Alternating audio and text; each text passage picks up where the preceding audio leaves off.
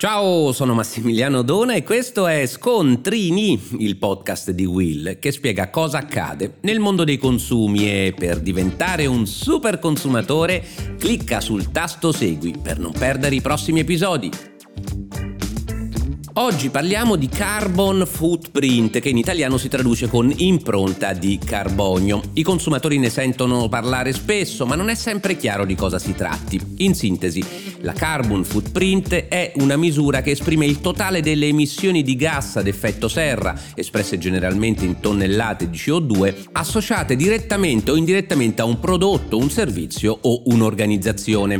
Si calcola moltiplicando la quantità di gas serra emessi in un determinato intervallo di tempo per la durata dell'attività.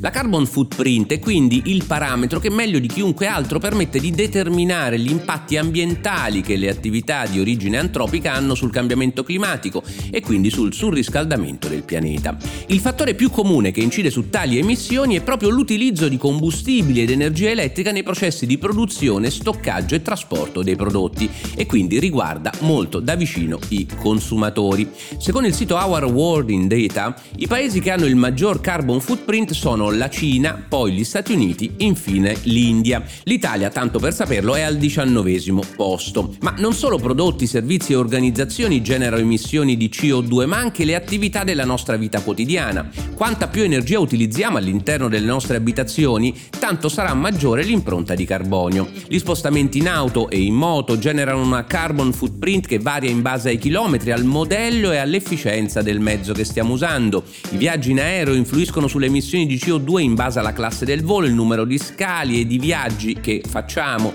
e impattano anche gli acquisti, noti come secondary footprint, relativi a determinate categorie merceologiche come le prenotazioni di hotel e ristoranti, attività ricreative, sportive e persino l'assicurazione. Tutti noi possiamo contribuire a ridurre l'impronta di carbonio facendo scelte di consumo più sostenibili, come ad esempio utilizzare fonti di energia rinnovabile, la scelta di una mobilità sostenibile, optando per i mezzi pubblici, il noleggio di biciclette e monopattini o scegliendo mezzi di trasporto elettrici.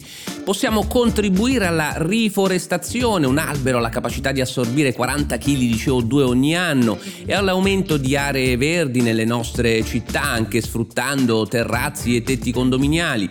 Dobbiamo ricordare di separare e riciclare i rifiuti dando loro una seconda vita, usare se possibile lampadine a basso consumo che aiutano anche a risparmiare sulla bolletta, non lasciamo i nostri dispositivi elettronici connessi alla corrente quando non sono in uso, ad esempio utilizzando prese dotate di interruttore.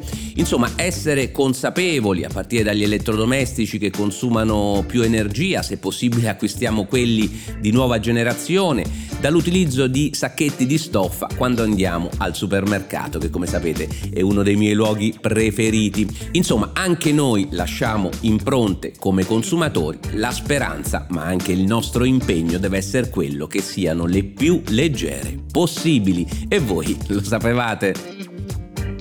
Per oggi da Massimiliano Dona è tutto, ma se vuoi lasciami una recensione per farmi sapere cosa pensi di Scontrini.